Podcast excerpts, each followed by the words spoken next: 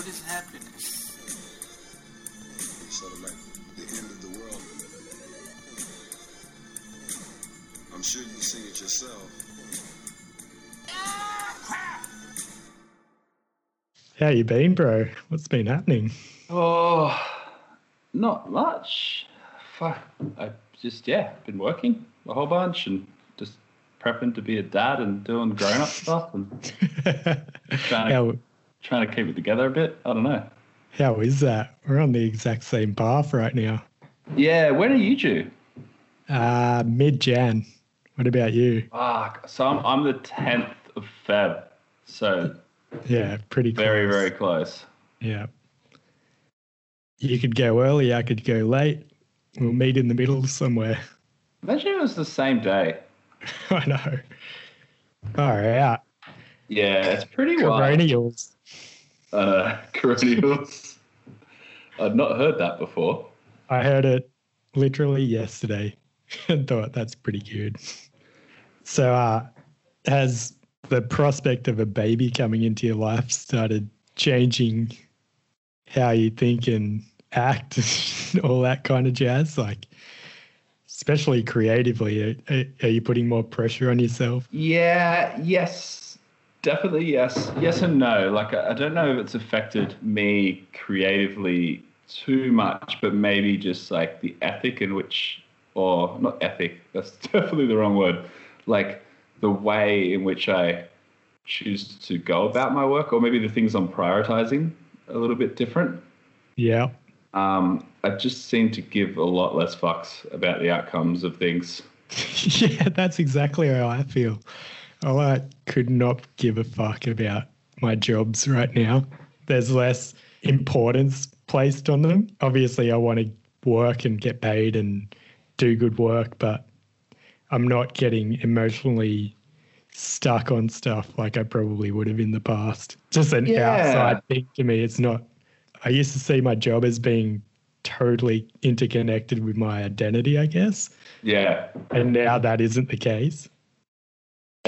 I would say that's a pretty true thing. Like, and when I say not giving a fuck, I, I definitely really, really like my job. If anything, since coronavirus happened and Ash fell pregnant, I've enjoyed my job more than ever because it feels as though the current circumstance I'm in is finite. Like, it's like, okay, at some point I'm going to have a child, you know, this is happening, that's happening, whatever. Like, I'm not going to be able to just like, walk into the studio and just make music with people and not really think about what time I have to finish today and all that kind of stuff. I've been appreciating it a lot more. I guess maybe I care less about what other people think about what what I'm working on or what I'm doing and stuff like that. I just like I'm more just sort of excited to be in a room with other creatives and just do cool stuff and that's just really fun. Like I, I very much appreciate the nice position that I'm in where I could do that for money and that and like it's a viable way to make money and that's really fucking cool and I just like Yeah. Having a I'm having a really good time doing it and it seems to always, like I don't know I tend to find when you're a bit more relaxed about what you're doing things go better as well Yeah, absolutely. That's what I've found since my wife's been pregnant and having that priority shift, something other than my work. My like other things have fallen into my lap a lot more and things are just flowing easier around my work because I don't have that kind of stranglehold on it, I guess, in terms of how I want it to be portrayed or how I want to create in general. Like I've I've just kind of let go of that and whatever comes out at the end of the day is sweet. Yeah, that's that's pretty. That's pretty much exactly it. Like a very similar thing. I think I first noticed it when the whole COVID thing happened, and it was probably pretty relevant that I noticed in the type of work I do because the industry is like super competitive, and that can like be really fantastic if you're doing well. You know, you- you're making great records and things are going well. But then, you know, like with anything in this kind of work, it sort of peaks and troughs. So you have a good couple of months, and you have a couple of months where you're not really working on anything you're super stoked about, or there's only a couple of projects you're super stoked about, or maybe you're just quiet, you don't have a lot of work, all these kind of things. Um, yeah. and that, that it kind of affects you emotionally because it's where a lot of your attention is spent. And then when like stuff like uh, say like coronavirus happens, for instance, you find that the whole thing just gets turned upside down and nobody knows what to make of anything.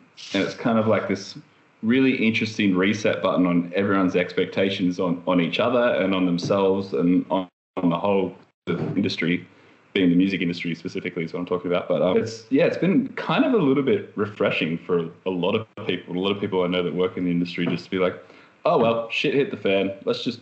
Do you want to just make some music because it's fun?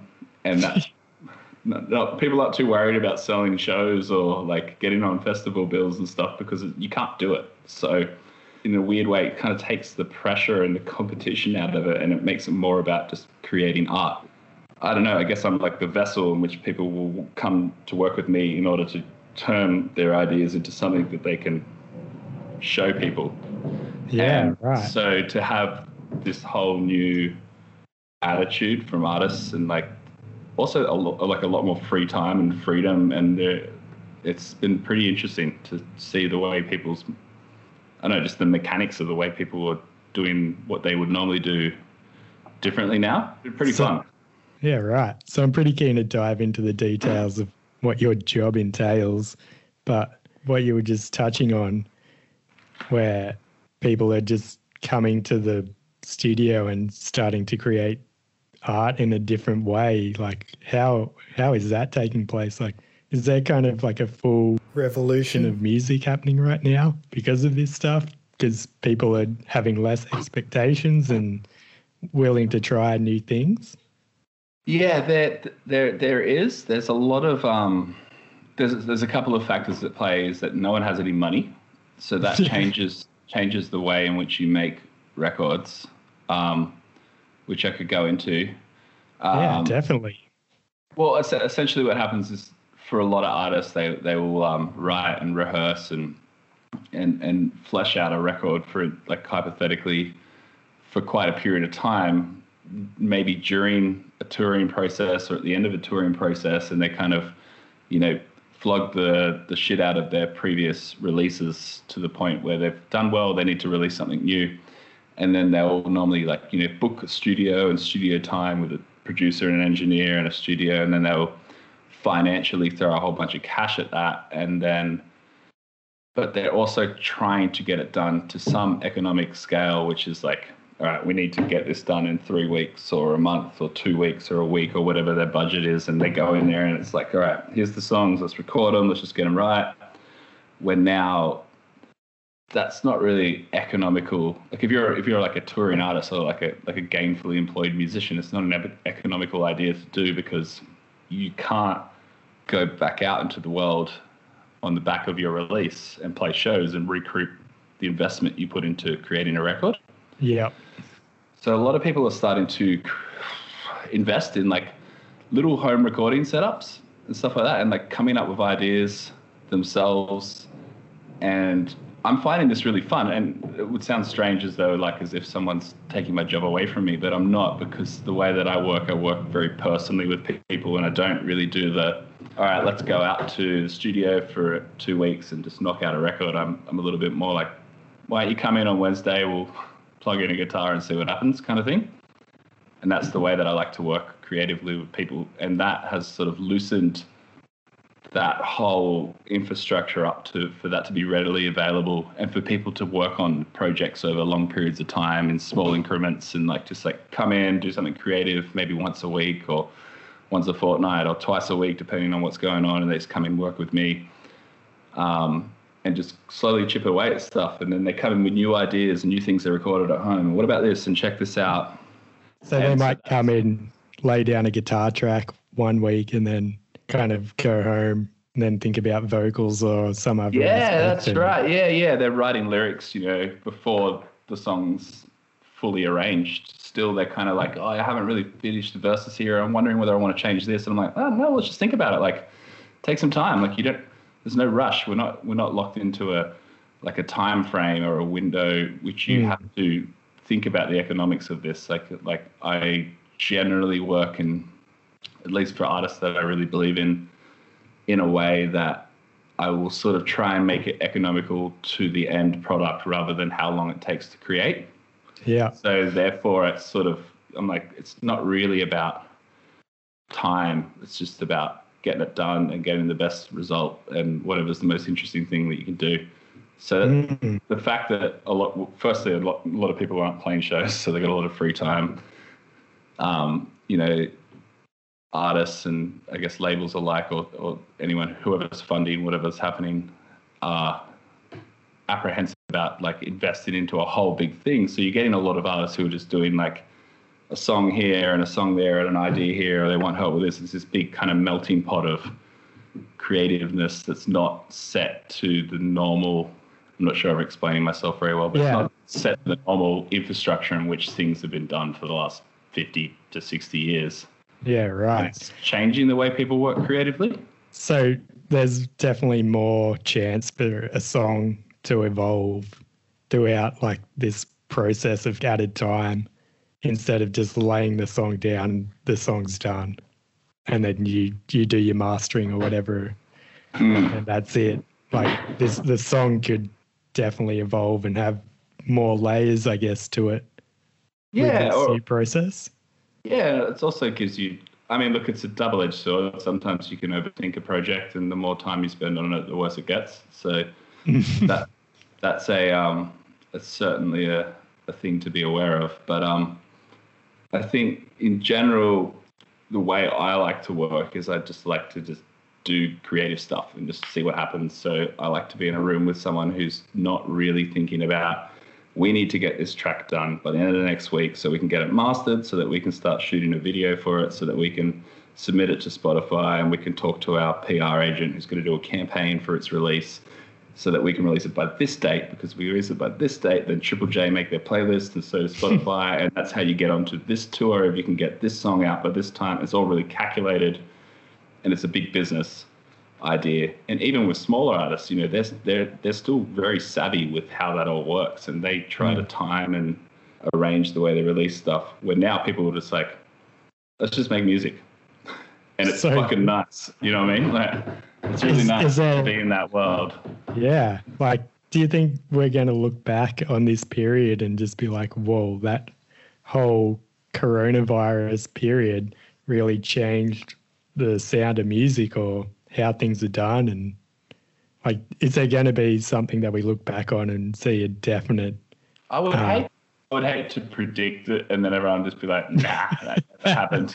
But uh, I, something's got to change, right? Because I, I do Mm. work with artists as well that have like multiple members in multiple states, so they can't be in the same room to make a record. Yet we're making a record, so we're getting the drums recorded in Brisbane with a friend of mine, and then the other guitarist he lives in Melbourne he's tracking parts. His his girlfriend's a great musician too. She's a cellist, so they, they're recording stuff. They're sending it to us, and we're putting it all together and sending things back and forth and ideas. And it's like this new, very different way of of working out. Do you know what I mean? Like you know, the main songwriter will write stuff, he'll demo stuff at home, he'll send it to the other boys. They'll record things, they'll put it all together, and then they'll come to me and go, "This is what we got. What do you think?" And then we'll sort of flesh it out, and then we'll get different people to record different parts and and put it all together. And it's because the it's almost like a buffer time thing. Like there's a there's a time between when you have a thought and when it gets executed is way way longer than normal which you would think would be very annoying and and it can be sometimes but what happens is like it tends to change just offset the way everyone's comfortable with working just enough that different things happen that you weren't expecting and that's kind of cool and inspirational. And you're, ah, yeah, all right, that's not really what you were going to do, but now that you've gone and recorded it in another state, I've got to work with that. So let's work with this. This is cool, you know. And it sort of things change directions a little bit more haphazardly. Kind of there's a bit rolling of the dice in terms of how stuff sort of comes out, and it seems to be really interesting. So, is there projects that have, have been finished throughout this time period, and you're like, fuck, the sound of that is just so different to anything that I've put out before? Um, Or is it just more just around the process of Yeah, I would, it's more of a process thing. I think what you'll find, yeah, I mean, at the end of the day, I do find like artists sound like the way that they sound.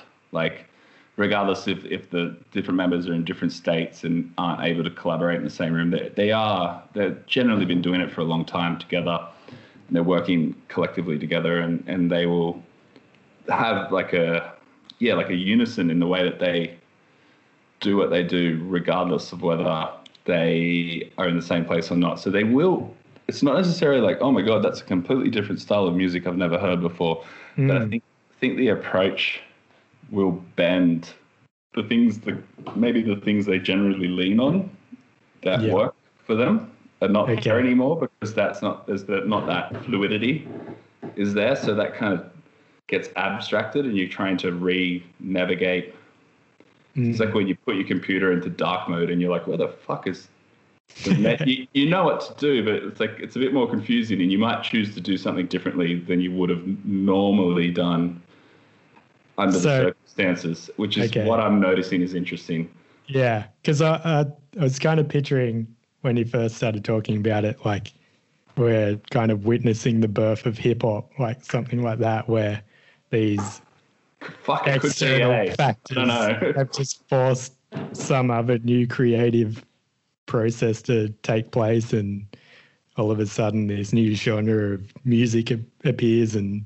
Yeah, they I mean, they literally call it internet music, a, a, terminology for it, which is like people will say internet music. Um, I don't know if you listen to like a, an artist like called Rex Orange County he's kind of got like what you would call an internet music vibe. It's sort of like bits and bobs of like it's not a band, but it's kind of a band, but you can tell someone put this song together in a computer, but it's not electronic computer music. You know what I mean?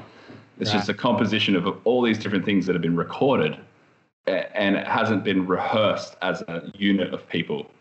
Okay. And that I think what you'll see is that that sort of already existed, which is a byproduct of just the growth in technology, the fact that people can do so much creative uh, recording work at home or amongst themselves. They don't have to, you know, like in the 80s, go to a rehearsal studio and write a whole bunch of songs and then go to a recording studio and record mm. it to analog tape, which is just physically stuck that way forever. do you know what I mean? Yeah. You can't manipulate it. It is what it is. It, that's that's completely revolutionized. So it changes the way people work anyway so that that was always kind of on its way. That that way of sort of making music the same way like an electronic music producer would do, but you might be a rock band or an indie band or fucking whatever, you know, yeah. hip hop artists. Um, but you're, it's I guess maybe that's been pushed very fast tracked because of coronavirus. People are collaborating a mm. lot, and lots of different people, you know, from different genres of music are collaborating on things I notice, and it's all just bouncing around the internet. People sending each other ideas and sitting at home, just doing cool shit and then flinging it around and mashing it all together. So I think you probably will see see something happen, but you never know that it's happening at the time anyway. Like you won't be able to pick it until you look back and you're like, fuck yeah, just there was a certain sound about that. I don't know whether it was the fact that everyone was, you know, just you know, I mean, there's it's a different. Yeah beast. Yeah. Uh, yeah, I, I kind of mentioned hip hop because it was pretty different to what came before it. Like it came out of blues and yeah, I guess it was more blues and jazz than anything that it came out of and bebop. Mm. But it, it seemed like it was so distinctive from anything in the past. And I was yeah. just wondering if, if it'd be more distinctive than what you're kind of describing. Like, is there going to be an internet instrument like the synthesizer came out? Like, we haven't seen a new instrument in a pretty long time. Well, I think there is, and I think it literally is your computer. So yeah, okay. Your your computer is an arrangement tool, just the way that like you know, you might want to arrange a home movie on on iMovie and cut up your clips and stuff, and that allows you the freedom to be creative of what you're doing in ways that you couldn't if you just went out and filmed it to tape. So you would, if you were to film it to tape, you'd have to thoroughly rehearse everything and do all this sort of stuff. But if you just got like a computer, you could just film shit and edit it, chop it up. Doesn't look good, film it again, It's all good. You know, if you, you know, I'm talking like on a micro scale. If you were to make like a five minute YouTube wacky, you know, lockdown video that you did, it would create. It's a whole new creative tool that you have to use. It's not necessarily mm. an instrument that you perform, but it is performed in a different way. And I think that's what you'll probably notice is that your f- music in its aesthetic will change based on the fact that things will be uh, yeah probably a little you can be a little lot more creative when you're not relying Um, on on like basic physics to create music anymore Yeah. you know what i mean Yeah. like And I think having people collaborate across different genres and start melting their different styles into each other, I think that's probably you like you'll always see some kind of new thing come out of that.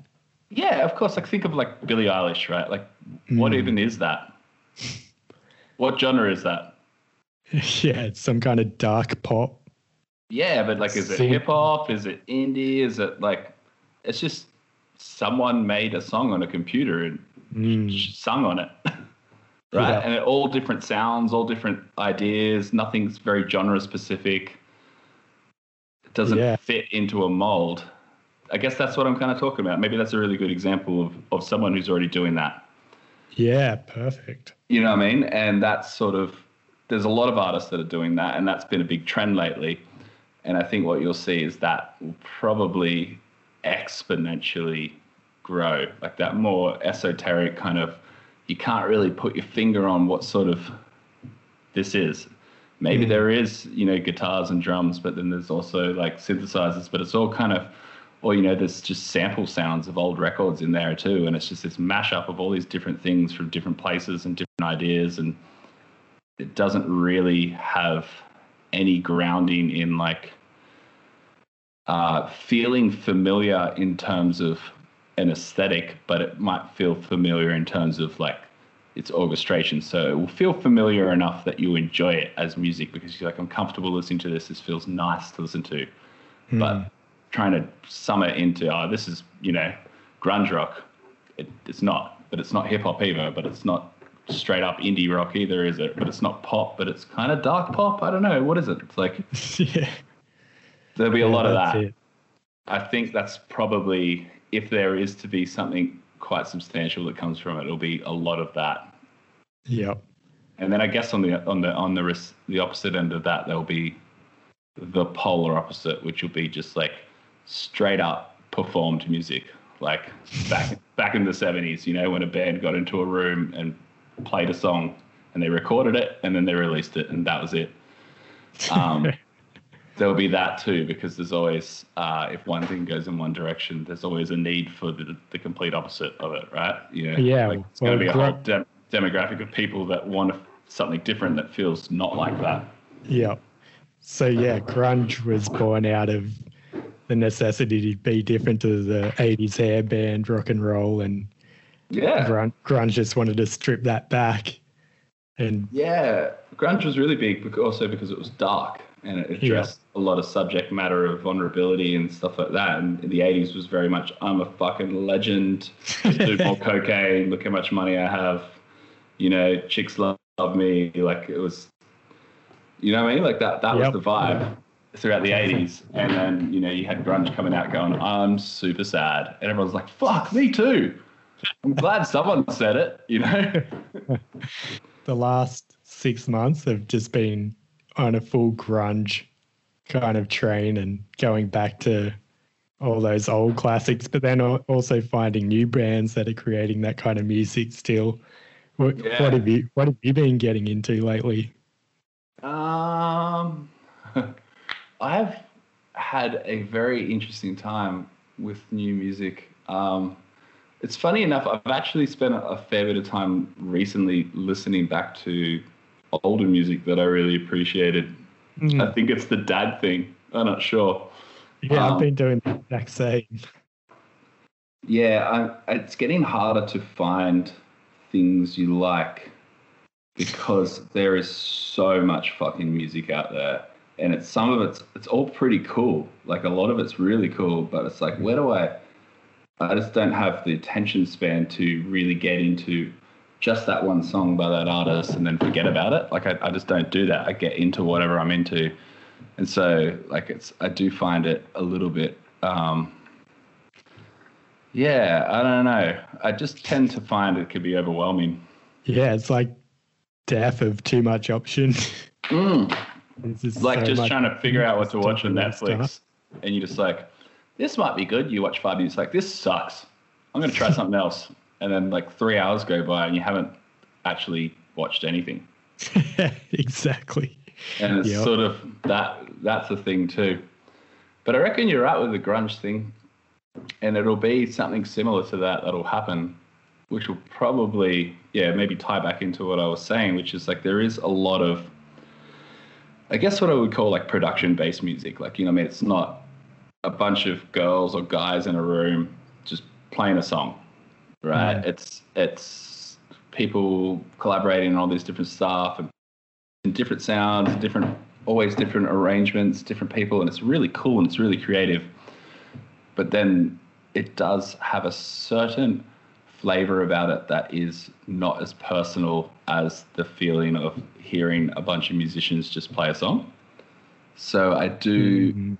think that there's a rawness or or a uh, yeah, it's just personable. I guess is the only word I can think of. That like there's a certain um, yeah thing that that for some people really gravitate towards that thing of feeling like directly connected with the artist or the artists. So there'll be Yeah. a, I see there will probably be a big need for that, especially when gigs open back up as well. Hmm. People are going to want to go to a room and see four gross sweaty men jump around on a stage, and they're going And to want to drink girls.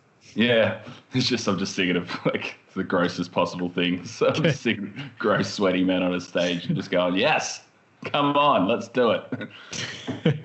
yeah, that's one thing that I, I feel like I've heard repeated throughout the world is bring back live music. Like people are missing that probably more than anything, even more than travel, I think, right now. Yeah, do you reckon everyone's just okay with not traveling now? For the minute. Yep.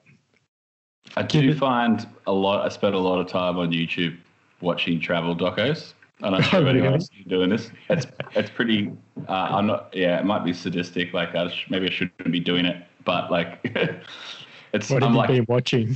fuck man like just on these stupid channels i get into which is just like top 10 places to visit in the south of france and it's Oh. like a like a 10 minute video i'm like oh fuck check out that place babe that's sick we totally gotta go there at some point in our lives like we keep going that place looks baby friendly yeah you could take a baby there like but it's like this vicarious like i'm no i'm not going on a holiday so i'm just like gonna fantasize about this like yeah i've been getting way into it like It way is way pretty into- sadistic. You're just Yeah. torturing yourself right now. yeah i mean it's not keeping me awake at night for the time being Yep, very Um, good. That's awesome. Yeah, let's dive into how you got into recording and where that all started. um I feel like you knew that you'd be doing it from a pretty young age. when i was younger i wanted to be a film director I, I- because i i don't know why i just like really liked movies and i was always i always was always drawn to whoever directed movies and i would become like a fan of them in my own like childish way of like steven spielberg is the best director in the world at that particular point in my time because jurassic park and like that kind of shit.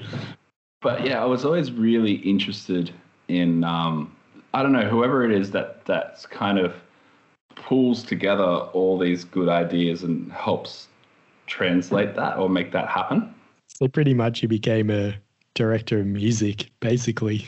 Yeah, kind of. Yeah, and sort of how I fell into it. But then I was obviously like a really big fan of, of of music, and I was playing music and stuff. And it was when I left high school, I was I wasn't necessarily lost. I was just heaps keen to party. Like, I wasn't really thinking about what am I going to do with the rest of my life. And it wasn't until I was just working and surfing and drinking and going on holidays and just enjoying being, you know, 18, 19, 20 and I guess I got to some point in my 20s and I was sort of like, I was always doing something creative with one of my friends. And if I was doing something creative with one of my friends, I was sitting up drinking beer with my friends like you and just listening to music and talking about why this part of that song is the best thing that ever happened. Yeah. Like, really quite analytical, not just like, oh, I just want to sing these words. I don't know. There was a very thorough appreciation of of the art form and yeah. a lot of strong desire to try and understand it and, and quantify in I don't know amongst ourselves and, and whatever and I I'd always been like that as a person so I felt as though I was always going to want to do something creative with myself Yeah. But I never I never wanted to be a songwriter I could have been in a band and played for a band but I never wanted to be a songwriter because I'm very bad at uh, following through with my own ideas if they're all just my own ideas because I'm too hard on myself. Like I'm, I'm a really strong critic. I'm like, eh, it's pretty good, but it's kind of shit. Um, and so like I could never really create anything without being overly critical of it. But if somebody else creates something, there's a, there's a certain amount of detachment I have where I can kind of be critical of what they're doing, but I can also pick up what they're doing and like just roll with it. And I felt like I could be, you know, creative to whatever capacity that person was happy for me to be with their work. Um, and not have to think about, uh, I don't know, yeah, just just work better with my personality. I'm not really sure what it was. Yeah, so right. I, I sort of found myself maybe in bands or something when I was younger, being the guy behind the drum kit telling the songwriter that he should rearrange the way he wrote his song because it could be, it could be better if you did it this way instead of that way, or don't play that chord, play this chord, or this part goes for too long. And yeah, I, I realized at some point that that was actually a job that somebody had in the world, and it, I was like, that sounds like a thing I would probably enjoy doing. And Yeah, so yeah, right. I just I went and studied audio, I guess, in my early twenties, um, just because I really wasn't sure what I wanted to do. I just really like music and like being creative, and I wanted to do that, and I knew that that could lead from being an audio engineer, which is basically someone who works in a recording studio and sort of runs, uh, I guess, technical operations of of of making a record. So you know, recording things, putting microphone things on things, you know, making things sound good, running the studio for the artists. And then that role, if you have a knack for it, would eventually lead you to being a record producer, which is someone who um, is sort of, yeah, just like the overarching person that's there to kind of like guide it and creatively direct it and to help these people or this person's ideas come to life in the best way they can and, you know, trim the fat where possible and, you know, also, uh, uh, what would you say? You know, you kind of want to encourage or, or embellish the best parts of what they're doing too because a lot of people don't really have a lot of perspective on their own art because Mm. it's coming from a completely different place. So, Yeah, they need Yeah. that standpoint of stepping back a bit or having some uh, someone external to them from a different perspective, kind of look Yeah. at it in a different way. I was um I was tripping out only like a week or two ago about how me, you, and and Brent and Minnie would all um just dive in analytically to all our favorite bands and songs and just try and flesh out what they were trying to achieve and what the meaning of the song was and all that stuff. I just remember having like some of the best times with So- you guys doing that. And Brent So Brent was saying the exact same thing. How did we even have the time to do that? But oh, It was so of, we, had a, good. we had a lot of free time. so Were we much free time. We had no responsibilities. But yeah, Yeah, uh, that do, was- do That was, that was probably pretty formative for me as well. I think like the people around me. If I grew up in a different town with different friends that weren't so passionate about music, I may have felt that there was I don't know, not that there was there's less. I would have been less inspired to want to go and do something like that because I I guess maybe I would have just been distracted with whatever it is that my friends are into. But if my friends were into that shit and I was into that shit, so I was, it just sort of deepened the like all right, cool. I'm going to go out in the trenches and, and fuck, you know what I mean when I say it's trenches. Like you work in the arts too. It's hard work, dude. Yeah. Nobody is going to tell you that you're going to be paid next week. Like I've, I've been doing this for so many years now. Like I'm technically unemployed until I get my next client all the fucking time. Hmm. and I'm just, I'm literally a continual job seeker. Like, because I'm always just taking on new clients and taking on new jobs and they have different wants and needs and they have different budgets and I'm working within their budgets and within what they can afford and what, what I charge, whether they can afford to pay that or etc. But like it's always chopping and changing and you kind of get used to the fact that like just I won't know what my salary is until the financial year ends and I get a calculator out and figure out how much I earn. Mm. because I just don't fucking know. It changes all the time. Climatizing to that, you know, it's a Yeah. it's a hard thing. A lot of people really would dislike living like that, and I don't, you know, I can see why. yeah, I think that's probably, I think our earlier youth kind of got us prepared for that uncertainty of, Yeah, of where our, yeah, yeah, being just thugs on the dole or like working weird jobs like working for your old boy or whatever it was. Yeah. But as you work with clients, do you like bring that analytical mind to their craft and what they're Mm. trying to achieve? Does that help in like set the direction for you? Like, do you dig into what their their I guess underlying message is, or what kind of? Yeah, I do. I do definitely. I actually try not to. I try not to think about what it should be because that I find that to be strangely counterproductive. But I really just want like my gut instinct to tell me what I think, and if I don't know, I'm like, I'm not sure. It's pretty cool. Let's just go with what you got. Like, you know what I mean? Like, I like it. Doesn't Instead of trying not- to not- forcing it into a certain, yeah, I- I'm. Re- I really find whenever I've been headstrong, whether it's because the client has a certain like aesthetic or an idea or a theme that they have for what they want to do, and that becomes like very, uh, you know, the mantra of what you wanted to do. Um, I do find that to be very rarely actually productive mm, because at the end of the day, like for me, music is just an like like an extension of of human emotion, and it's sort of like you will feel if it feels good, and you will know it feels good. And if it doesn't feel good, hopefully you will feel what you want it to feel like, and hopefully you feel like you know what you should do to achieve that. And if you don't, that's that's okay. Maybe we just need to start throwing some shit at the wall and see what sticks. But in terms of trying to, yeah, like a lot of people do have like themes that they want to go for, but they're normally pretty broad. They're like, I just want this to be a bit of a party vibe album. I'm like, cool, let's keep it fun. You know, let's keep it fun. Let's keep it high energy. If it turns into a sad song, but it's a sad song.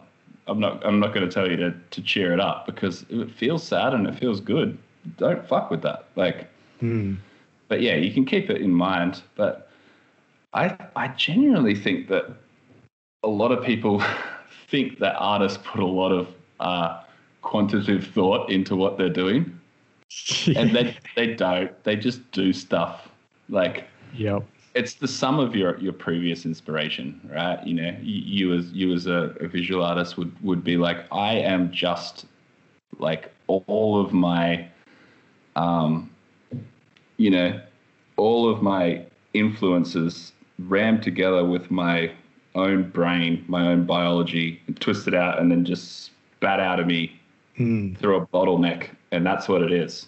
yeah. I always thought that was like super bullshit when you're in high school and you're doing art or music and you have to study an artist and break down what what that artist was trying to achieve like what that painting meant and all this stuff i mean it's good in some sense because it's about you trying to figure out what your reaction is to that piece but at the same Yeah. time the school's like trying to get you to put words in the mouth of the artist, and it's like, how could you ever do that? And and B, like, I'm an artist, and I'm pretty sure I'm not coming to the canvas and being like, I need to just dial in all this meaning and just random external factors into this thing. It's just all that kind of comes subconsciously without the artist having to think about it. Yeah, that's right. And and there might be quite a deep level of meaning and detail to a piece of art. Mm. I hmm. just don't think anyone sat there with a, a mind map and planned it out. Exactly. You know what I mean? They exactly. just did it and the, the subtext is already just in there. Yeah. You know, like it's in there because they were, I don't know, going through a divorce or they were really happy at that time or, or who, whatever that person was experiencing or whatever they were influenced by like we're talking about the sum of your influence come through that you know i kind of think of it like a bottleneck of like mm. all this shit falling into like a like a, a big funnel like a beer bong if you will mm. It just falls into there and you just release the tap for a second and then whatever falls onto the ground is that piece of art yeah and it's just and it's it, the only reason why it's better than randomly doing shit is because that person's brain is filtering it on the way down and is changing it to what they feel like it should be. But yeah. the con the content, I don't believe they really choose the content of what it is. It's just it's whatever is happening to them or what has happened to them or maybe stuff that's happened or is influencing them in ways that they're not even aware of like mm. and that's just coming through and they're just curating these influences in their own way and it's the curation of that influence is that what you as a fan like is that the way that that person curates their own mind into uh, you know whatever form of art you want to talk about like whether it's film or music or visual arts or things like that um, do you do you prescribe to the idea that ideas are just kind of floating around and you're just a a receiver of those ideas. Like you hear some artists and writers and stuff say they'll sit down and they'll write a book and they don't feel like the ideas were theirs kind of thing. Yeah. Yeah, for sure.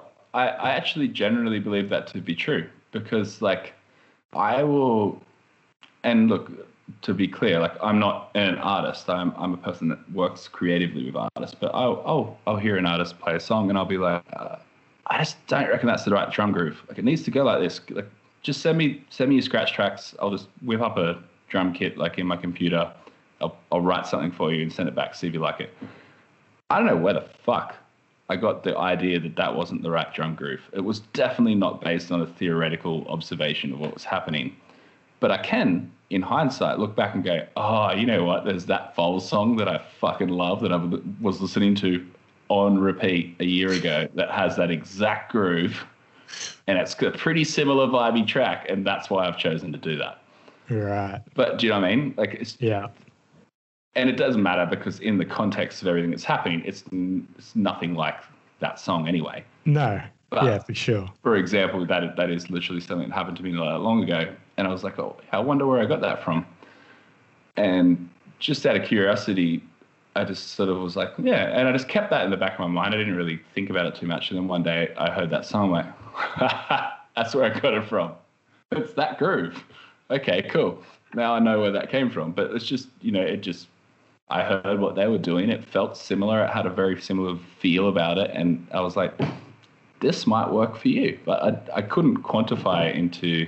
Do you know what I mean? Like you're exactly yeah, right. Yeah. It was just floating around in my brain, something that like, influenced me a while ago that I just gave to someone and said, "Here, try this. See if that tastes good." You know, like. Yeah, like you said, you're not an artist, but at the same time, you you're definitely contributing creatively to the whole process, and you created a, a drum loop there or whatever. Yeah. So I'm a collab- I, am more of a yeah, collaborator. Yeah, yeah. I'm a, I yeah. collaborate with people who want uh, maybe want help or just just like what I think about stuff, and they're like, I wonder what Nath would do with this. Let's book some time and run these songs by him. You know what I mean? Mm. I think as a creative, it's always is kind of one thing that I've learnt kind of the hard way, I guess, over the last 10 years of my career is it's pretty key to have somebody external helping you polish these ideas and get them out to the world.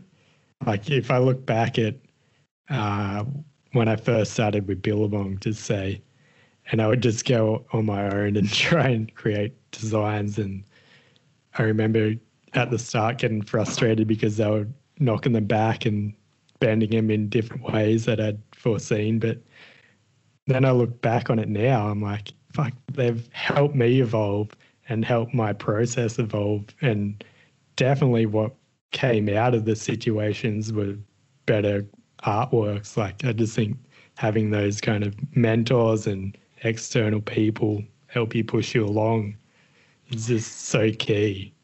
Yeah, it's the it's like a feedback mechanism that that most Mm. people need.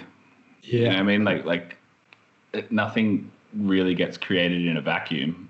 So No. and nothing gets listened to or seen or watched in a vacuum. And so that feedback mechanism is really important.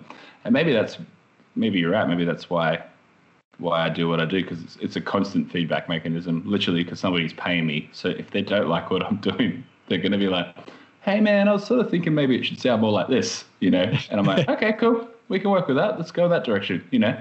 Um, so, or they can be like, "Dude, that is fucking sick." And I'm like, "All right, cool. I can give you more of that if you like it. I, I'm a, I, I like where this is going," you know. Like so Mm.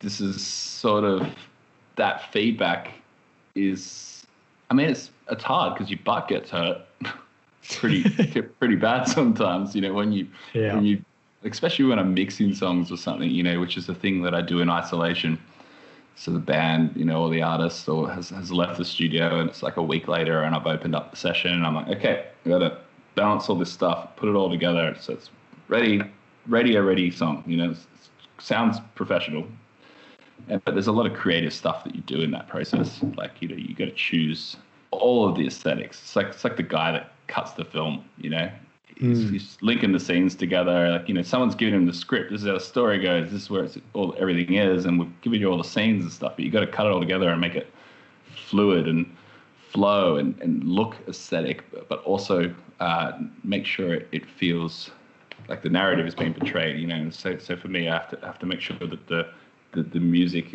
the art, the whatever the emotive part of it is being portrayed, but I also need to make it sound kind of nice and and the Yeah. way that people are used to hearing music, and, and but also try and keep it fresh and interesting or a bit bold or edgy or whatever it is for that.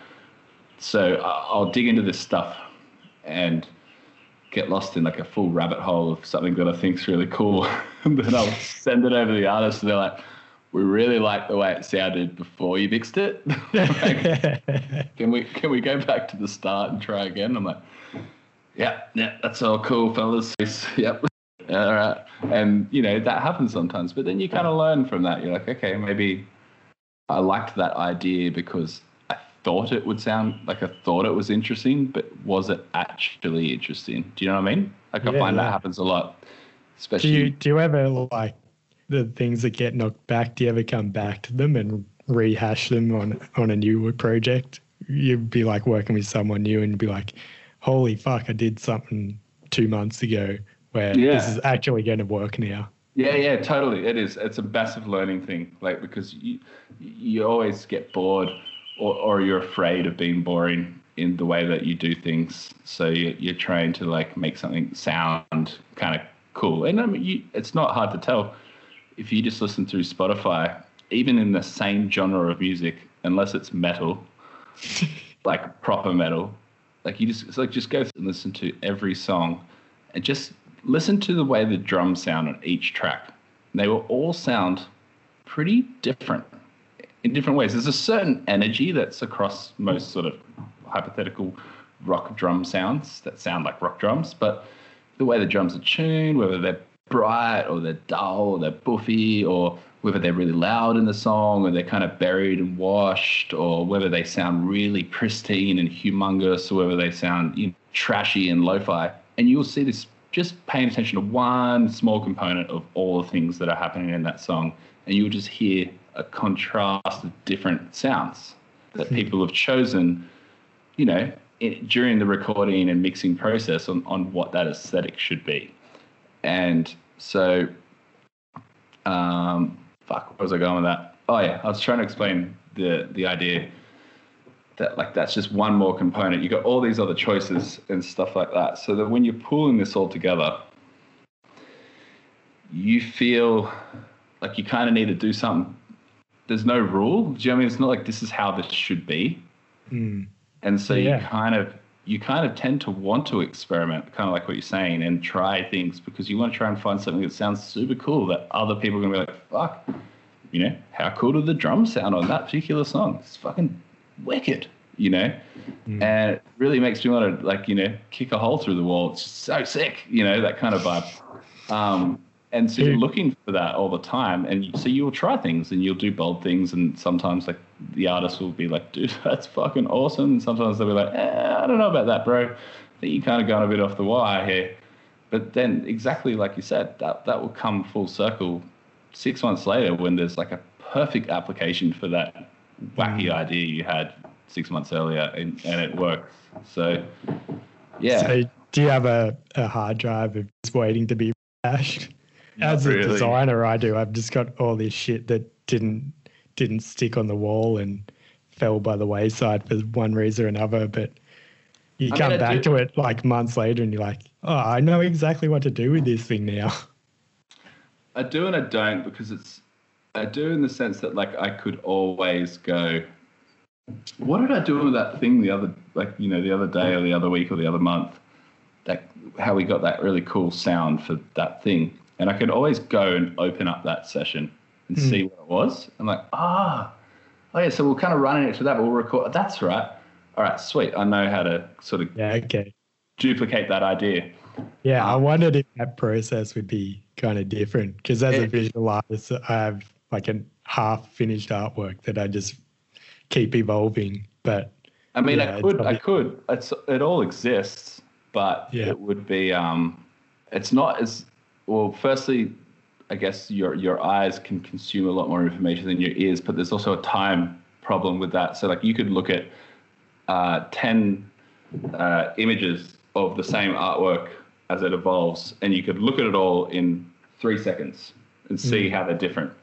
But for me to listen to a song that I was working on that goes three and a half minutes in 10 different evolutions would take me 30 minutes just to listen to it. And then by the time I got by the time I got to the end of the 30 minutes, I would have forgotten what the first one sounded like in order to Yep. compare the difference in how they went.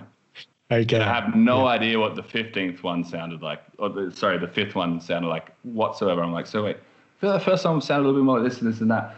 Have to go back, listen through it again, or find the part that you're looking for, and then try and A B it. It's it's just not like a very fluid process. Visual Yeah. things are very a lot easier to uh, distinguish like this, but audible things you have to listen and Yeah. focus on, and then Yeah, Uh, now that you described it, it's like pretty obvious that yeah, that time element. yeah, and, and being able to compare in that time frame.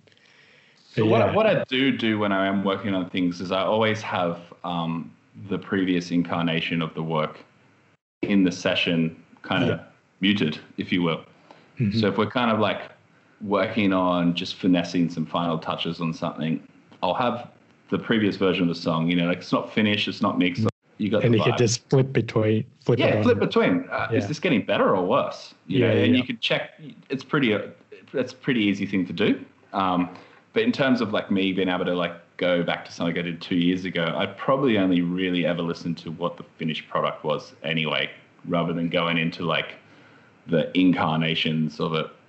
I mean, I could. It would just be a fucking big process to go through. Yeah, just a, a whole lot of time that doesn't exist. Yeah, basically. yeah. Who have you been recording lately that you're super pumped on? Um, so I've been doing well. I mean, the, probably the most fun and exciting thing I'm doing at the moment now is, is I'm uh, kind of like a, maybe like a quarter of the way through of recording the next DZ Deathrays album, which is really cool. Sick. Which has been really fun. That's been one of those like coronavirus albums where the boys live in different states and we're kind of getting so, so some people are working in different states and different things, and and me and me and the main songwriter, a vocalist, are just coming to the studio. He, he literally comes in once a week for the past few months, and we just work on tracks, and we're just knocking away. They they got no rush, no deadline. They've got a whole record that they recorded last year that hasn't been released yet because they're putting it off because they're hoping to be able to tour it. Um, because of coronavirus, they've kind of just kept waiting, waiting, waiting. They're like, okay, we're just going to have to release this. We don't really know when we're going to tour. But in the interim, they've basically written a whole bunch of other songs they really want to start putting down. So, yeah, I've been doing a, a whole bunch of stuff with them on that. And then, uh, I guess, like extracurricular stuff for helping out with the promo of their new album as well which is like we did a I don't know if you know this band called WAAX, so we did a cover of a WAAX song, which was really fun, and then WAAX, did is a, sick. yeah, So, so- sick. Yeah, they're awesome. And then WAAX did a cover of a DZ song, and so like me and my friend, uh, between me and my friend Mikey, basically he's in Brisbane doing WAAX, and I'm doing DZ, and we're sending stuff back and forth and putting together these covers and stuff, and so that was pretty fun.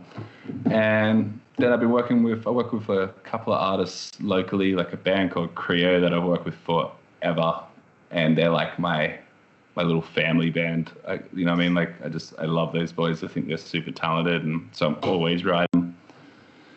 Ah, fuck. What am I doing? I yeah, I got a whole bunch of different clients and random stuff that happens all the time. I work with this artist called Donna. She's fucking really cool. She's a super PJ Harvey vibe, trashy like solo, like sort of real grungy, dark. But she's um. Let me get this right. She's Armenian as well. Right. So there's very Middle Eastern texture to the way she plays this essentially kind of Nirvana-esque music. Um, Just her and a drummer, and so that's been What, really cool. what was her name? That sounds interesting. Her name's Donna Amini. She's got a few things online, but yeah, we're putting together an album in a very Yeah. similar fashion. So at the moment, and the way that I've been working for the past 12 months is I basically, I don't know, I guess I run it like a therapy session. Like you just book in a slot once a week and come and see me. Come and tell me your problems. We'll lay them out on on record. yeah, it's sort of weird. It's like I just I don't I'm not really kind of doing a lot of deadline stuff because I haven't had to, and it's cool. It's like yeah, okay, cool. I'll see you next Wednesday. We'll keep working on this record. You know, all right. I'll see you next Thursday. We'll keep working on the record, and just I just have certain people come in on certain days of the week and work on records, and just when they're done, by the time one's done, there's normally a new job that's come through that fills that gap, and just keep chugging forward. Nice. Very nice. Are you are you still partying a bunch? Are you slowing down now that you're becoming a dad? Definitely slowing down. I I still wet the whistle. I'm not. I haven't haven't given up on that yet. I don't know if that'll ever go away. Uh, classic. It'll just be shift work, I reckon. What's gonna happen is like Ash will be like, okay, it's your night to party. I'll look after Bub. go on, okay, write yourself off, and then I'll be like, all right, my turn to go party. You. oh, that's so fun. But I mean, yeah, I mean, it has slowed down a lot. Yeah. Like, compared to when we were growing up, it's slowed down incredibly. Like. Can't take the full land dog out of you. Nah, but um, you know, I'll go out and drink beers, but uh, it'll get to like 10, 11 o'clock, and I'll be like, I'm real tired, guys. I think I'm gonna head home. How is that? Your stamina decreases year on year. Oh, it's just, it's a little sad, but I, I don't mind it at all. yeah, no, definitely not. There's no way I could do an all nighter like we used to. Nah, I mean, I reckon I I get a good, good proper night out. Maybe once every six weeks or something. There'll be something on, you know what I mean? Where it just charges through till to the morning. Not not the morning as in like sunrise. I don't think I've drank to the sunrise in a while.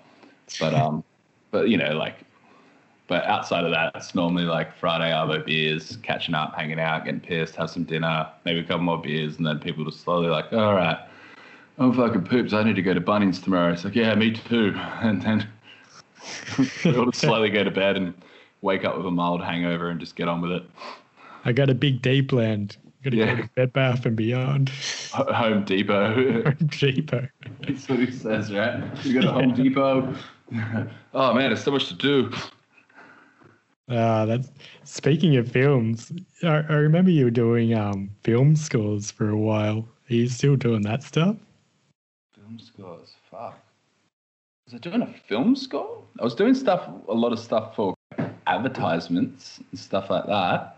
feel like you were recording an orchestra or something. Oh yeah, many years ago. Yeah, yeah.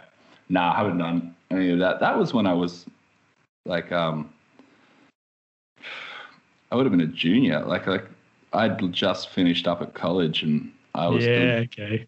I was doing work experience at a place called Trackdown, which is like an orchestral recording hall. It's in a, like in a, a beautiful studio, like architecturally, it's very beautiful to look at. And yeah, they- they're pretty much just set up for doing symphony stuff. And Right. yeah, I spent a couple of months sort of working there um, as as kind of like a I don't know it was just it was more of it wasn't an internship because I didn't have to like make coffee or like change the bins like most interns do. Like I got to actually work, but I wasn't employed by the company.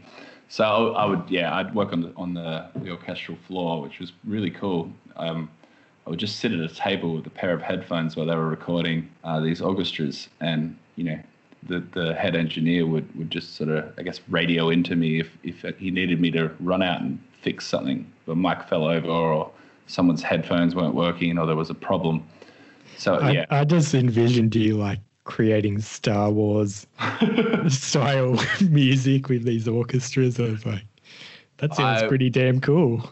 that would have been amazing. I love I love that kind of stuff. But yeah, I never really followed up with that. I did. It's the the problem with that, bro, is it's fucking heaps corporate. Like Yeah, right. it's it's not this like beautiful thing unless you're a composer you know and you're in charge of the creative process everybody else is just there for work like the players they're all session players they come in they read the charts they get paid their $350 an hour to perform it you know the the you know the film studio is paying some exuberant amount of money to have it recorded. The conductor hmm. is there for a reason. And the only person who has any creative input in the whole process is the person who wrote the score. And everybody else is just is like a big giant team who are just minions at trying to make sure that that performance gets captured really well and is performed correctly. Right. and then it leaves. So it's like it's a very cool experience to be a part of something like that but But totally opposite to what you're doing. yeah it's ju- you're just a cog in a wheel um, and So- I would imagine if you did that for many years, the the sheen of being on the orchestral floor would kind of fall apart, and you would just it would just become very much a job.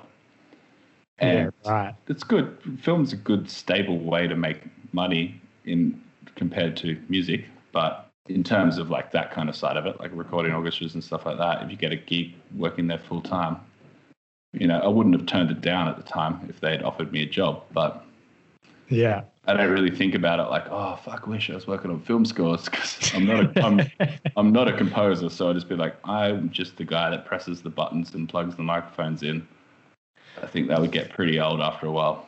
Fair enough. So you got your own studio in Sydney. What's Yeah. what's your studio called? It doesn't have it does it does not have a name. Um, the no name studio. it's not. So me and my friend Ian, uh, who's he's he's a, a professional bass player, he plays in Birds of Tokyo. He started renting this space. Actually, look, if it's got a name, it's called Love Hertz, which is a pun because hertz is a measurement of uh, uh, frequency in audio. But I see.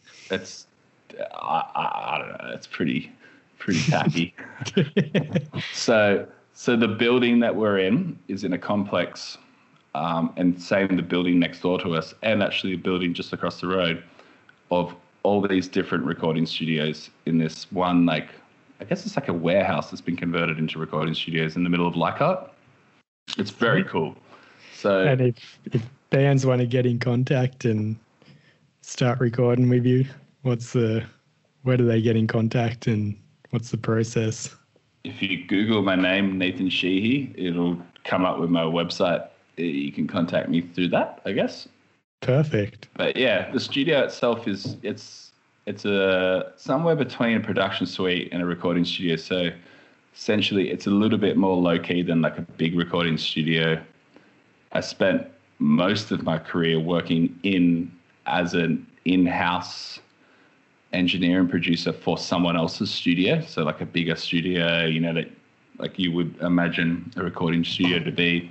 But yeah, since my friend Ian started renting this space and he needed someone to jump in the room with him, I was like, actually, there's not really much I can't achieve with what I'm doing in this room. And then I don't have to work out of anyone's studio. I can make my own rules. And obviously, you know, the freedom that, that I'm sort of talking about before, like just being able to get into a room and sort of let go of what what time it is of the day and what that equals in money and just more focus on making great music. That has allowed me to do that because it's my space. So i, I control what we do there and you know I am not worried about like the, the guy who owns the studio who's trying to get as many artists through the door as possible to make as much money as possible.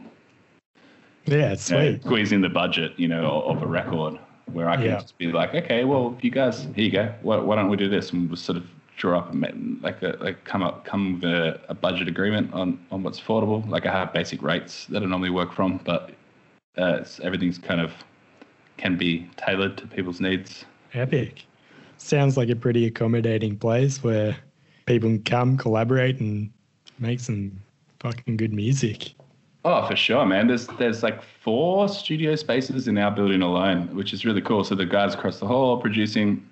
There are a bunch of young guys too, and then we got this guy Michael across the hall. He's like a a, uh, a little bit of an older dude. He's like a massive country music guy, so he's always doing country music. And then we've got like Reuben from Peking Duk has the front room, so he's in there just like slamming beats all day. And um, we just opened up like the, my landlord just opened up another studio space upstairs above the whole complex, which uh, we're yet to see who rents that out. But it's sort of like this big vibe of all these different people walking in and out the door. Everyone knows each other. It's just like pretty collaborative, kind of sweet people hanging out in this one warehouse making music.